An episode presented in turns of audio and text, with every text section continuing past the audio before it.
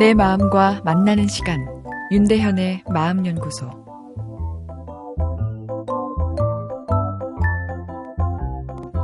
제 아내는 우리나라 3대 미녀 중에 한 명이었습니다. 유방암으로 아내를 사별한 남편이 슬픔에 잠겨 하신 이야기죠. 아내와 함께 다니던 식당을 가면 어디서든지 자기가 더 인정받는 느낌이었다 하시는데 3대 미녀라는 것 그만큼 소중하게 아내가 느껴진다는 이야기겠죠. 아내가 떠난 빈자리가 너무 커 정상적인 삶이 어려울 정도로 슬픔에 잠긴 삶을 사셨습니다. 사별 후 6개월에서 1년이 지났는데도 회복 단계에 이르지 못하고 계속 애도 반응을 보인다면 정상적인 애도 반응을 넘어서는 것이죠. 이런 경우를 지속되는 애도, 영어로 이제 길어진다는 뜻의 prolonged grief라 부르는데요. 정신건강의학과 진료를 고려해야 할 수준이죠.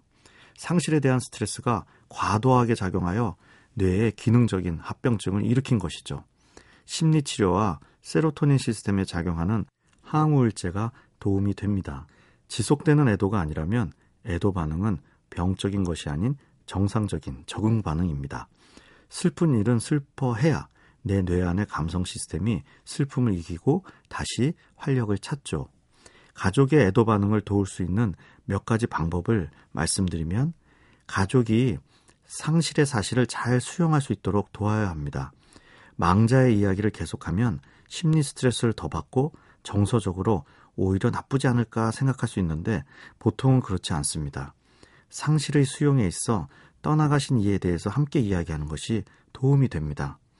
영안실에서 장례식 기간 동안 가족들 그리고 찾아주신 문상객들이 말하기 싫던 좋던 망인에 대해서 이야기하게 됩니다. 어떻게 갑자기 돌아가신 것이냐 계속 질문받고 이런 답들을 하게 되죠. 그러면서 떠나감을 수용하게 되는 것인데요. 오래전부터 애도 반응을 관리하는 지혜를 우리 조상들이 습득했다 생각되네요. 사별에 대한 슬픔과 그리움을 글로 적어보는 것도 도움이 됩니다. 그리고 애도 반응에서 일어나는 불안, 우울, 분노를 함께 공감해 주는 것이 중요합니다. 홀로 살게 된 두려움에는 혼자서 모든 것을 결정해야 한다는 것이 큰 부담으로 다가오기에 중요한 결정을 함께 돕는 것도 심리적 안정을 갖게 합니다. 그리고 돌아가신 이와 연관된 기념일에 함께 해주셔야 하는데요.